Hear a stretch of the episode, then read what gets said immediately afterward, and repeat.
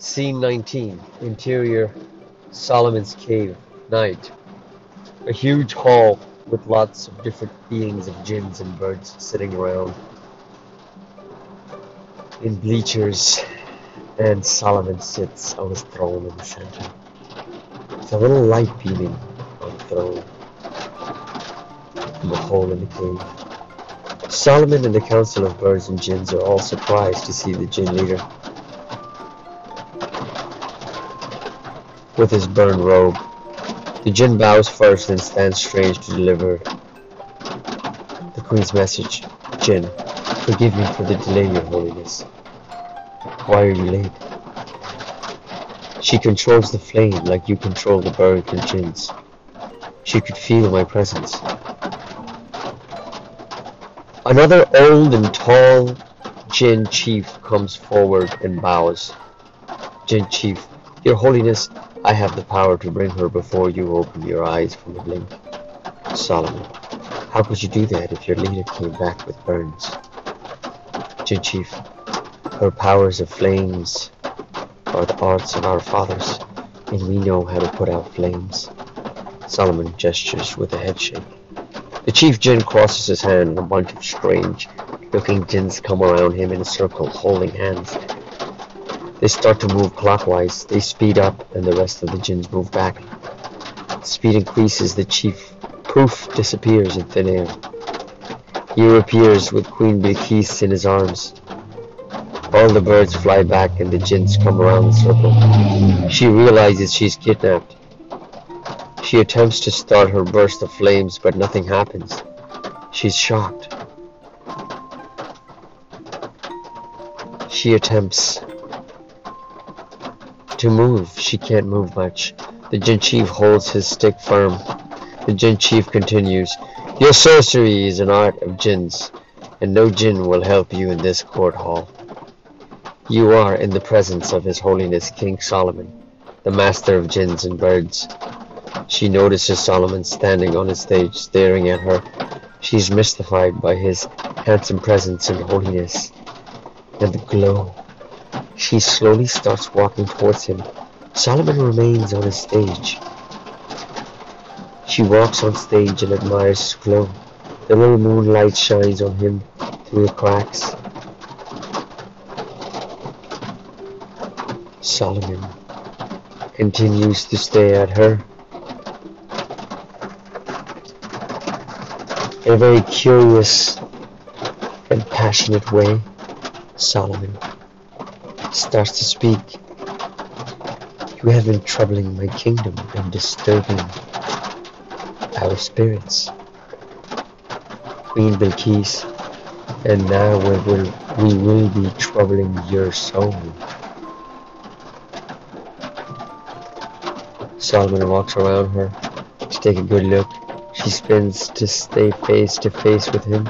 They both stand on stage with jinns and birds around his audience in shock. Solomon, you have to stop worshipping fire. Queen Bilqis, you use your powers, but you make yourself believe you do it for a good reason. This cave in the dark mountains is the real kingdom you care about. Solomon feels almost exposed to his audience, vulnerable.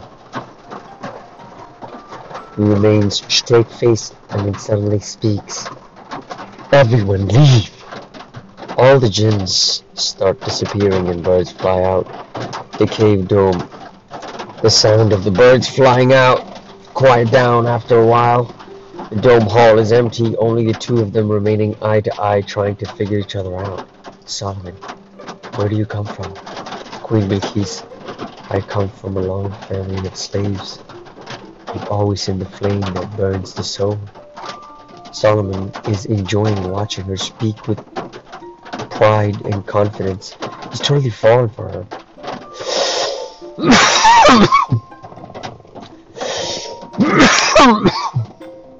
Solomon, we can see us listening to your voice for thousands of years. Queen Bilqis, we are the queen of flames, We might burn you to dust as soon as we get a glimpse of fire. Solomon, we know not the fear of death, but the love of flames of our heart. We wish you stay here till dawn as our guest. Queen Bilquis walks around his throne, curiously looking around the hall.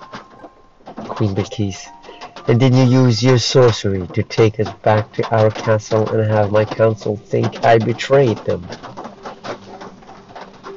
A very old and wise trick. Solomon, I will assure you this night will pass as a moment. You have sparked something in us that we cannot put out any longer. Queen Bilquis, we cannot abandon our people and betray their faith. Use our sorcery to keep our people alive, just like you do. Solomon, we will not allow for them to starve. We will open paths to the north for more trade. We will allow them to be guests in our farms. Queen Bilquis, how can we trust the master of jinns with our heart? Solomon, how can you be afraid of jinns if you are queen of flames? She seems convinced almost. Solomon moves quick behind when her hair touches his face. Fade to black. Exterior balcony fortress. Dawn. Scene 20. Solomon stands viewing the forest view. Queen Bilquis enters the balcony and remains waiting for Solomon to be done praying. Solomon turns and gestures her to come closer. She walks towards him slowly in a very nice gown. She rests her head on his shoulder. She seems very relaxed. They both view the forest as all types of birds fly around. She smiles at him, and he smiles back. The end.